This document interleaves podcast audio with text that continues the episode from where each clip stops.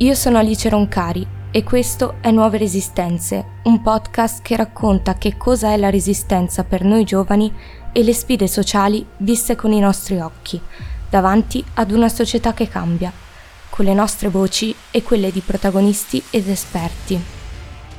Sarebbe riduttivo ed impreciso ritrovare solo nella società un fattore determinante dei disturbi del comportamento alimentare Oggi in effetti possiamo dire che i DCA sono dovuti all'unione di più fattori, genetici, biologici, individuali, familiari e socioculturali.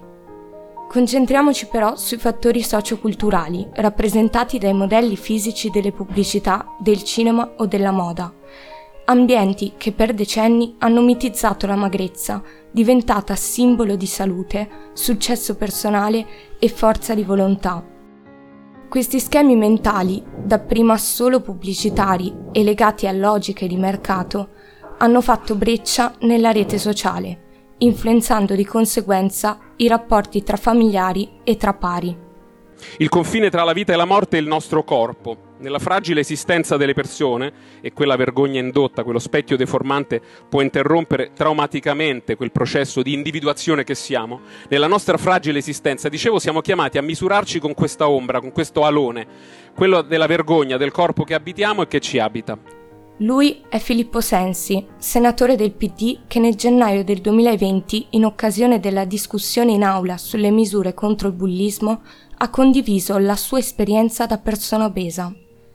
Abbiamo chiesto a Sensi di approfondire il concetto di vergogna, spiegandoci le sue ripercussioni sul quotidiano. Lo sguardo che tu hai su te stesso, uh, lo sguardo che gli altri hanno su te stesso, uh, il modo con il quale ti rapporti agli altri, alle altre persone e in che modo entri dentro le relazioni, uh, adottando quali tipo di dinamiche, di presentazione, lo spazio che occupi, che è importante, lo spazio che occupi dentro le relazioni con gli altri, con, con gli amici, in famiglia, nelle relazioni interpersonali, poi al lavoro, a scuola, all'università, insomma il fatto del, delle dimensioni, diciamo, del proprio corpo, della propria fisicità, affettano tutta la nostra vita e anche il nostro modo di, di, così, di essere, di, di porci. Negli ultimi anni ci sono stati ampi passi avanti rispetto alla consapevolezza sui disturbi alimentari e quindi anche rispetto alla percezione sociale del grasso. Tuttavia, rimane il sospetto sociale che la persona grassa sia smodata, incapace di controllarsi e quindi prevedibile nella sua imprevedibilità. Il grasso è ancora considerato una colpa, tanto più in una società di diete, fitness e social, dove la corporeità deve essere commerciabile e prevedibile. C'è il tema della cosiddetta presentabilità sociale. Sei presentabile se sei dentro i codici di accettazione e quindi sei dentro un, gioco linguistico, uno schema, un sistema linguistico che prevede per ogni persona, per ogni cosa un posto uh, specifico. Questo può succedere nei posti di lavoro, succede nei posti di lavoro, ma poi succede anche nelle, nelle relazioni interpersonali, nelle comitive di amici piuttosto che non... E le istituzioni? Il disagio psichico tra i giovani è in aumento e con esso anche i disturbi del comportamento alimentare. A marzo il Sole 24 ore ha condiviso dati agghiaccianti. A causa della pandemia, l'incidenza di DCA sulla popolazione è aumentata del 30% rispetto al periodo pre-pandemico. Con un progressivo abbassamento dell'età, ora riguarda non solo adolescenti, ma anche bambine e bambini in età prepuberale. Il 6% dei casi ha infatti meno di 12 anni. In Italia i giovani si lamentano dell'efficienza dei chip e consultori, ma anche del taglio al finanziamento del bonus psicologo. Quest'ultima misura di sostegno, infatti, è stata rifinanziata a 5 milioni di euro rispetto ai 25 milioni dell'anno scorso, cifra, quest'ultima, che già risultava largamente insufficiente. Nuove proposte di legge affrontano queste tematiche. In primo luogo un disegno di legge presentato dai sindacati studenteschi chiede l'istituzione e il finanziamento di un servizio di assistenza psicologica basato su un personale professionista e connesso al servizio sanitario territoriale. Sensi si esprime favorevole all'ascolto del disagio psicologico su tutti i livelli e in tutti i contesti sociali. Tuttavia, la psicologia non è ancora una categoria che ha carattere di urgenza per i decisori e le istituzioni pubbliche e quindi sia la legiferazione che il finanziamento di queste proposte risulta insufficiente. Quindi la proposta mi sembra una proposta molto intelligente, penso che vada estesa a tutti i luoghi e a tutti gli ambiti, penso che bisognerà lavorare per rimpinguare invece la parte del bonus e bisognerebbe fare grandissime riforme strutturali sulla presenza degli psicologi, del, insomma di una prima rete di ascolto, che è anche come dire un triage che permetta di dire questo è, può essere più grave, questo può essere gestibile, questo è grave, questo è già molto grave. Questo è fondamentale.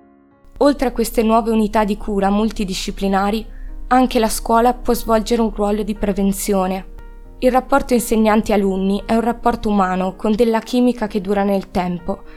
È quindi importante che i professori abbiano degli strumenti per capire se chi hanno di fronte dimostra segnali di disagio, indipendentemente dalla prestazione scolastica. I professori non possono sostituire il personale psicologi, psicoterapeuti, psicanalisti, esperti, eccetera, che ovviamente hanno uno specifico e quindi è bene che trattino loro e curino loro. Però è certo che anche una formazione del personale docente in questa direzione, che magari li aiuti a cogliere dei segnali oppure semplicemente a prendere contatto e avviarli verso un contatto diretto con appunto con uno psicologo, secondo me è utile un altro recente disegno di legge è stato proposto da Fratelli d'Italia e spinge per l'introduzione di reato per l'istigazione a bulimia e anoressia. Sensi ha da ridire sulla penalizzazione di questi comportamenti. Per quanto tutelante, questa panpenalizzazione, come lui la descrive, può sfociare in un eccesso di sorveglianza che non va alla radice del problema. Inoltre sarebbe un eccesso legislativo in quanto misure che penalizzano queste azioni in maniera più o meno stringente già esistono. Però io francamente questa idea che tutto debba essere non solo normato, ma tutto debba essere normato in un senso punitivo, uh, io non credo che sia rispettoso della complessità del tema dei disturbi alimentari. È una complessità molto sensibile, molto delicata, fatta di storie personali, fatta di relazioni interpersonali, fatta di crescita, di rapporti eh, familiari, sociali, personali, individuali, di rapporto di sé con sé.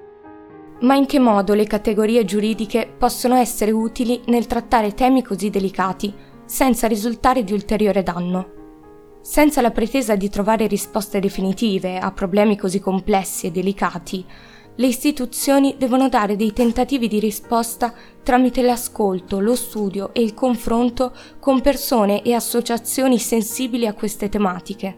Però penso che questo vale per tutti, vale per i ministeri, vale per uh, il Parlamento, vale per la sanità, per gli ospedali, cioè apri gli occhi, vedi chi hai davanti, senti che cosa ha da dirti e prova a capire se quello che ti dice eh, rientra in una serie di, di, di comportamenti che te puoi mettere in opera per cercare di far stare meglio le persone.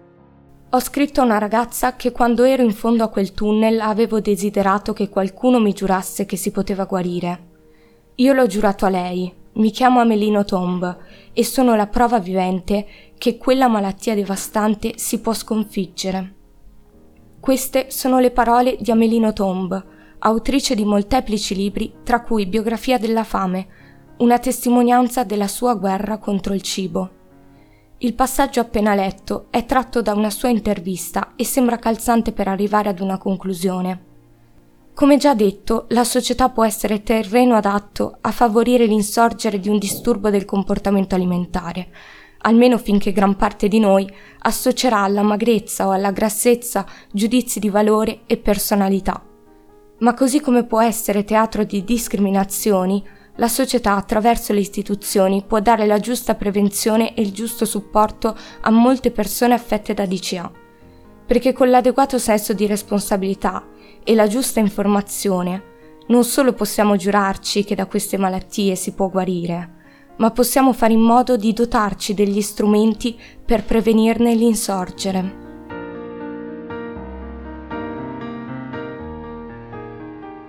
Io sono Alice Roncari e avete ascoltato Nuove Resistenze. Questo podcast è stato creato nell'ambito del progetto Resistenze in serie, realizzato da Universitario e Samba Radio, con il contributo dell'Opera Universitaria e dell'Università di Trento. Resistenze è un progetto Arce del Trentino, sostenuto dalla Fondazione Caritro.